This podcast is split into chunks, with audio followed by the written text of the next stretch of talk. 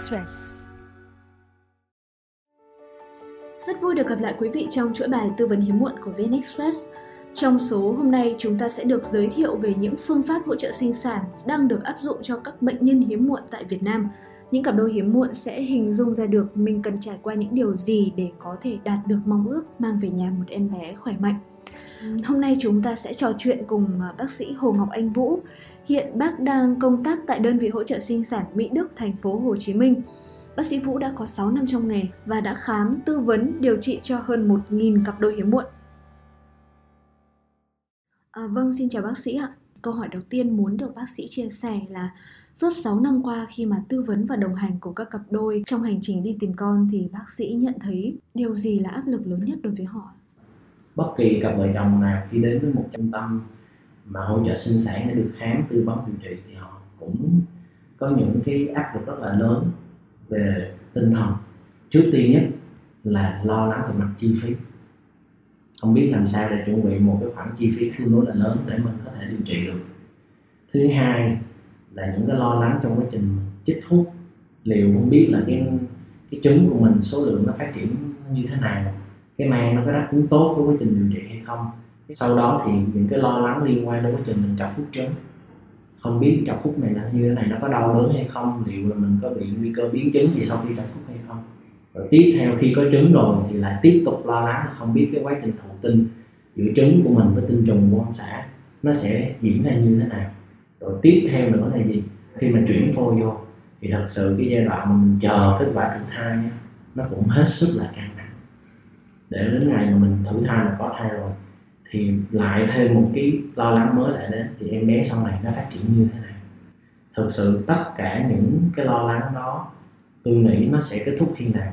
Khi mình nghe được tiếng con mình nó khóc khỏe mạnh ngày nó chào đời như Vậy thì bất kỳ một bệnh nhân nào đến điều trị ở một trung tâm hỗ trợ sinh sản họ có những cái gánh nặng rất lớn về mặt tinh thần như vậy. Thì tôi thường khuyên bệnh nhân cái cách để, để mà mình vượt qua được những cái gánh nặng về mặt tinh thần như thế này, như thế này. Thứ nhất là mình phải tập suy nghĩ tích cực. Thứ hai là mình hãy làm cho mình trở nên bận rộn. Khi mình bận rộn thì những cái lo lắng liên quan đến quá trình điều trị á, mình có thể tạm thời gác nó sang một bên và mình không trở nên quá vướng bận về nó. Và cái thứ ba là phải chuẩn bị sức khỏe của mình thật là tốt, bằng việc ăn uống và luyện tập. Thì như vậy, những cái vấn đề về mặt sức khỏe tinh thần này thì mình có thể dễ dàng vượt qua. À, tại Việt Nam hiện nay thì có những phương pháp hỗ trợ sinh sản nào ạ? Ừ, để mà hỗ trợ cho một cặp vợ chồng hiếm muộn có thể đạt được ước nguyện làm bố làm mẹ thì ở thời điểm hiện tại thì mình uh, có các cái kỹ thuật sau. Thứ nhất là mình bơm tinh trùng vào buồng tử cung. Cái thứ hai là các kỹ thuật hỗ trợ sinh sản.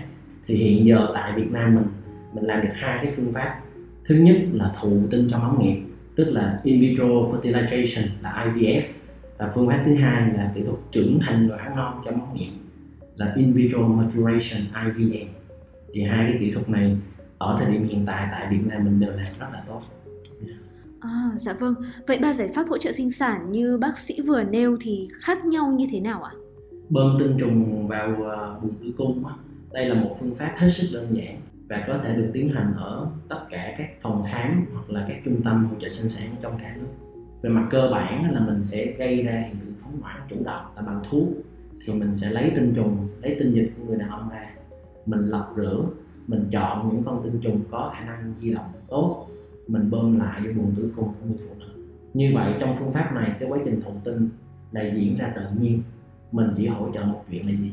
Ở cái thời điểm mà nó có hiện tượng phóng loạn xảy ra, mình chọn được những con tinh trùng nó có khả năng di động tiến tới tốt, mình đưa vô buồng tử cung thôi tất cả các vấn đề còn lại phụ thuộc vào cái khả năng di động của tinh trùng, phụ thuộc vào cái sự bình thường về mặt cấu trúc và chức năng của cái ống dẫn trứng và phụ thuộc vào khả năng thụ tinh bình thường của tinh trùng với trứng mà mình không có hỗ trợ gì thêm hết. Trong cái phương pháp thứ hai là phương pháp thụ tinh trong ống nghiệm là IVF đó, sau một thời gian mình chích nội tiết để làm cho nhiều cái nang noãn ở trong những trứng mình nó cũng phát triển lên, mình lấy những cái trứng trưởng thành này cho quá trình thụ tinh nó diễn ra ở trong cái môi trường là ngoài cơ thể. Mình lấy trứng, mình cho kết hợp với tinh trùng. Có hai cái phương pháp thụ tinh có thể được sử dụng để giúp cho trứng gặp được tinh trùng. Phương pháp thứ nhất là phương pháp IVF cổ điển. Nghĩa là gì? Mình cho cái trứng vô một cái cái ống nghiệm. Trong đó có những tinh trùng di động đã lọc lửa rồi mình cho quá trình thụ tinh. Nó diễn ra tuy là ở ngoài cơ thể nhưng nó diễn ra tự nhiên. Còn phương án thứ hai là gì? Quá trình thụ tinh vẫn diễn ra ở ngoài cơ thể trong môi trường phòng thí nghiệm. Nhưng mà mình chủ động mình lấy những cái con tinh trùng mình chích thẳng vô trong cái trứng luôn. Thì cái kỹ thuật này gọi là ICSI tức là gì? Tiên tinh trùng và bào tinh trứng. Sau khi mà cái hợp tử và cái phôi mình đã nuôi cấy ở trong cái tủ cấy đó nó phát triển xong thì mình sẽ lấy cái phôi này mình chuyển ngược lại vô cái tử cung của người phụ nữ. Đó. còn phương pháp thứ ba là phương pháp là cái kỹ thuật thứ ba là kỹ thuật trưởng thành trứng à, kỹ thuật trưởng thành trứng non trong ống nghiệm thì khác với kỹ thuật thụ tinh trong ống nghiệm, thì trong cái kỹ thuật này mình sẽ lấy những cái trứng còn non từ trong các mang còn rất là nhỏ ra ngoài. Mình nuôi cấy cho nó trưởng thành ở ngoài cơ thể luôn. Rồi sau đó mình có cái trứng trưởng thành rồi, thì mình tiến hành các kỹ thuật thụ tinh, giống như trong kỹ thuật thụ tinh ống nghiệm, để nó phát triển thành cái phôi và mình lại chuyển ngược cái phôi đó vô một đứa con thì cái kỹ thuật trưởng thành trứng non này, thứ nhất là nó giúp cho mình giảm được rất là nhiều chi phí cho bệnh nhân giảm được những cái gánh nặng về mặt chích thuốc cho bệnh nhân. Vì trong kỹ thuật thụ tinh trong ống nghiệm, mình phải chích thuốc liên tục trung bình khoảng từ 9 đến 10 ngày. Là vì mình phải chờ cho cái nang nó phát triển đủ lớn. Và mình hy vọng bên trong nó cái trứng trưởng thành thì mình mới chọc hút mình lấy ra ngoài. Còn kỹ thuật trứng non thì mình lại không có chờ đến thời điểm đó. Cho nên bệnh nhân thường thì được chích thuốc nội tiết khoảng 2 ngày là mình đã có thể lấy trứng ra ngoài. Thứ hai là gì? Cái buồng trứng ở cái bệnh nhân mà điều trị nuôi trứng non này kích thước nó rất là nhỏ. Trong khi ở một người mà điều trị thụ tinh trong thì cái buồng trứng nó rất là bự. Với cái buồng trứng mà kích thước rất là to như vậy thì nó có nhiều cái biến chứng đi kèm. Thí dụ như hội chứng quá kích buồng trứng, hay là xoắn buồng trứng, hay những cái nguy cơ liên quan đến xuất huyết buồng trứng và huyết khối tĩnh mạch thì rất là nguy hiểm. Thì trong cái kỹ thuật mà nuôi trứng non này, vì cái kích thước buồng trứng nó không có sự thay đổi, cho nên mình hoàn toàn có thể tránh được các biến chứng mà có thể xuất hiện trong hồi cái kỹ thuật điều trị tinh trong ống nghiệm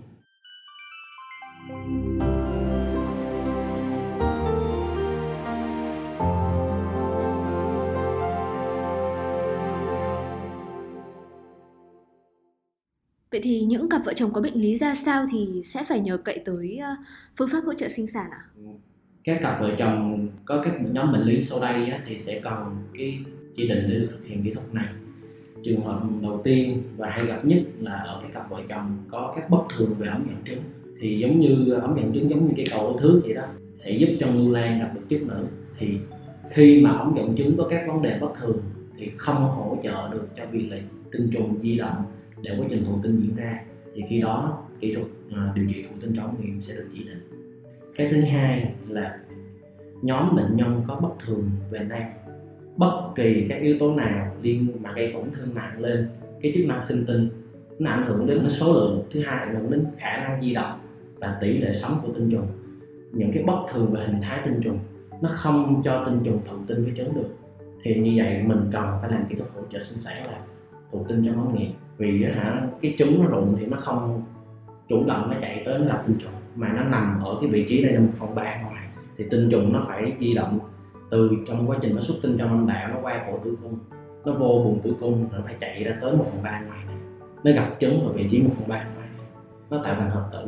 Hợp tử sau đó nó di động về cái buồng tử cung sau một năm ngày. Nó làm tổ trong buồng tử cung thì mình mới có một em bé sau này được. Cái nhóm nguyên nhân thứ ba cũng hay gặp ở phụ nữ Việt Nam là họ có cái bất thường về cái chức năng phóng loạn nghĩa là cái gì? Cái buồng trứng nó không có rụng trứng đều đặn thì để cái quá trình mà gặp gỡ về trứng tinh trùng nó diễn ra được, thì mình cần lấy cái trứng ra ngoài. Mình cho cái hợp với tinh trùng và mình tạo ra cái phôi. Sau đó mình chuyển ngược vô buồng tử cung thì như vậy cái quá trình thụ tinh nó diễn ra. Cái nhóm nguyên nhân thứ tư là nhóm nguyên nhân là người phụ nữ lớn tuổi và có các bất thường về cái dự trữ buồng trứng. Cái dự trữ buồng trứng là cái số lượng trứng hiện còn đang có mặt ở hai cái buồng trứng của một người phụ nữ tại một thời điểm nhất định. Cái trứng nó khác với tinh trùng ở chỗ là một người con gái sinh ra đời thì có chỉ khoảng có một triệu cái trứng ở hai bên buồng trứng của mình thôi.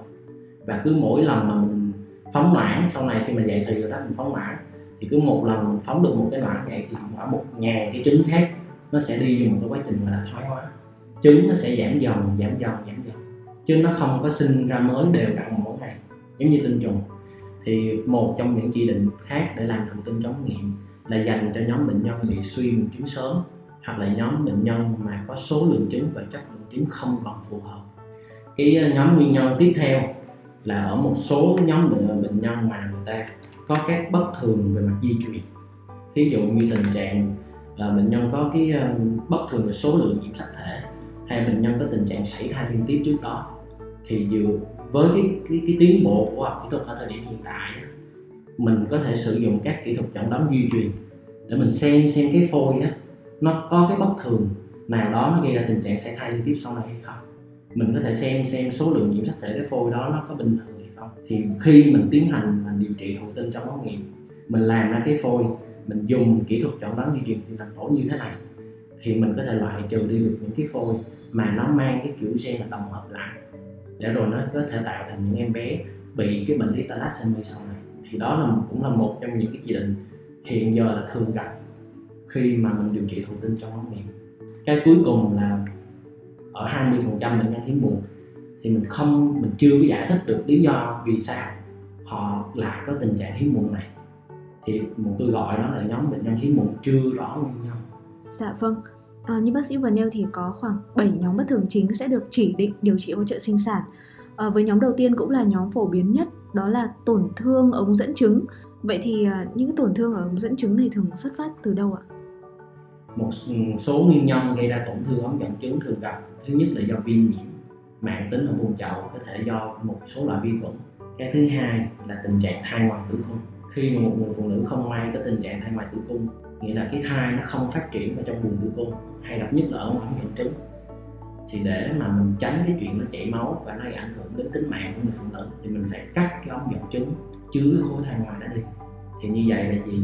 Mình mất đi cái cầu nối để mà tinh trùng có thể chất thì như vậy mình cũng cần phải chỉ định điều trị thụ tinh trong miệng cái thứ ba là những cái tổn thương mạng tính ở trong vùng chậu có thể ảnh hưởng đến chức năng của miệng trứng thí dụ như là tình trạng lạc màu mạch tử cung sâu ở trong vùng chậu cũng là một trong những nguyên nhân thường gặp, có thể gây ảnh hưởng đến cái cấu trúc cũng như cái chức năng của ống dẫn trứng và do đó chúng tôi phải chỉ định điều trị thụ tinh trong nghiệm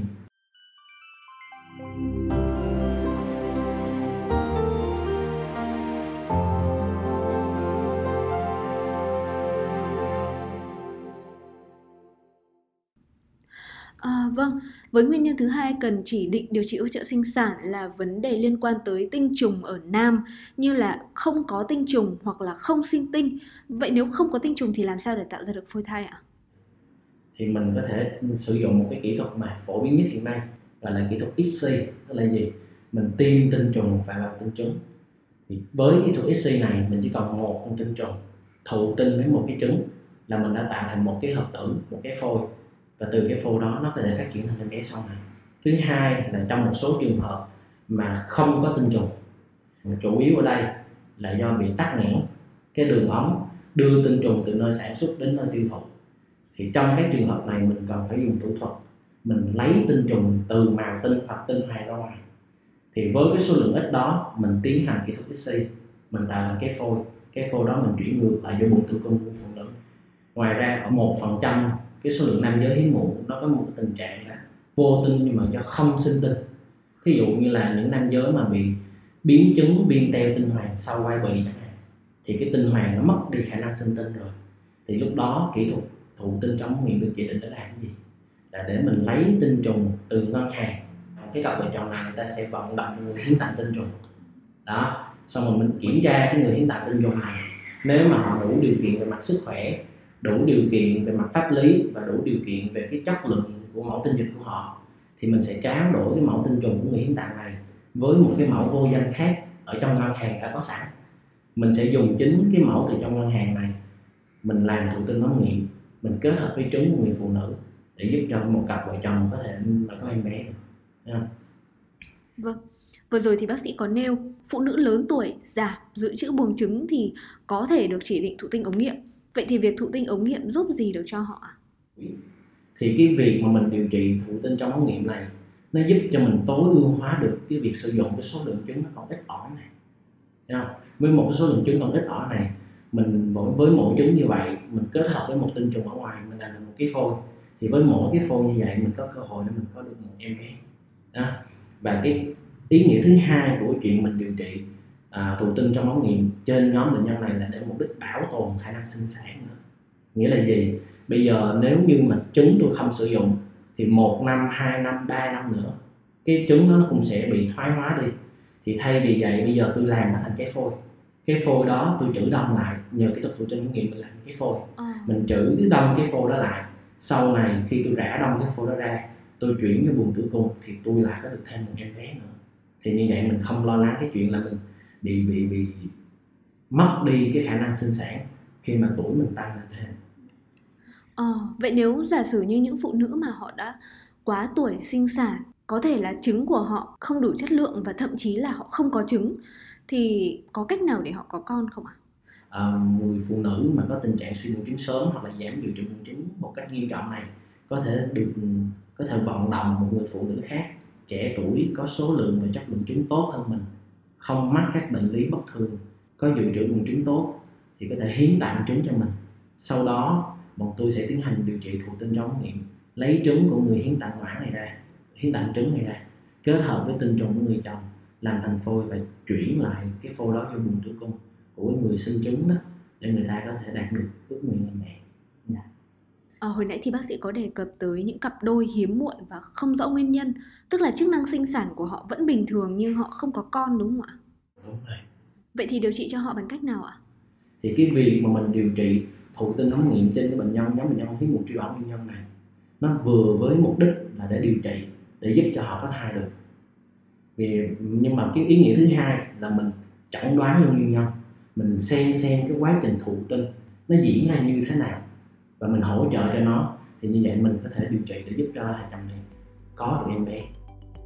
Dạ vâng, à, vừa rồi thì bác sĩ Hồ Ngọc Anh Vũ đã chia sẻ rất chi tiết cho chúng ta về những trường hợp cụ thể cần được hỗ trợ sinh sản để có thể có con. Um, và đồng thời nêu ra ba phương pháp hỗ trợ sinh sản đang được áp dụng tại Việt Nam. Đầu tiên là bơm tinh trùng vào tử cung, thứ hai là thụ tinh ống nghiệm. Và cuối cùng là trưởng thành noãn non trong ống nghiệm. À, tới đây thì bác sĩ và quý thính giả có thể là cũng khá mệt mỏi khi mà dành nhiều thời gian để bàn luận về đề tài này rồi. Vâng, vậy thì à, có lẽ chúng ta sẽ dừng buổi trò chuyện hôm nay tại đây và hẹn gặp lại bác sĩ Vũ ở số tiếp theo. Trong số tới thì chúng ta sẽ cùng tìm hiểu sâu hơn từng phương pháp hỗ trợ sinh sản được thực hiện ra sao, các cặp đôi sẽ phải làm gì và chi phí cho từng phương pháp là bao nhiêu. Nếu có thắc mắc về vấn đề trên, hãy gửi câu hỏi về cho chúng tôi. Hẹn gặp lại quý vị vào thứ sáu tuần sau.